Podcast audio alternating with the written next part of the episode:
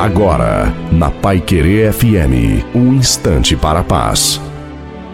Boa tarde, irmãos. A paz do Senhor. Quem vos fala é o pastor Carlos Mordegan Filho. Tem uma mensagem de Deus para todos os irmãos.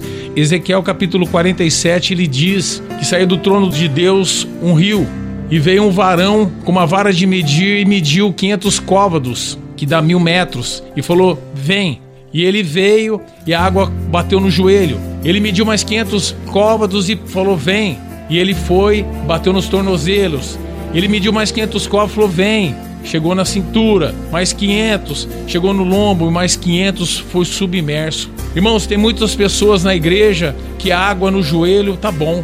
Tem muitas pessoas que na igreja estão 20 anos, mas a água no tornozelo tá bom. Mas hoje eu venho falar para os irmãos que o Senhor, Ele quer nos levar nas profundezas do Evangelho, quer nos, nos levar das profundezas queremos submergir no, no, no Espírito Santo de Deus. Em Jeremias capítulo 33, versículo 3, ele fala: Clamar-te a mim que te mostrarei coisas firmes, grandes, fortes. Então é isso que nós temos, que nós temos que buscar o Senhor todos os dias, buscar o Senhor na oração, no jejum, para que nós possamos sim ter a plenitude do Espírito Santo de Deus em nossas vidas. É isso que eu quero falar para os irmãos, que a plenitude do Espírito Santo possa alcançar a cada um de vocês, em nome de Jesus. Amém.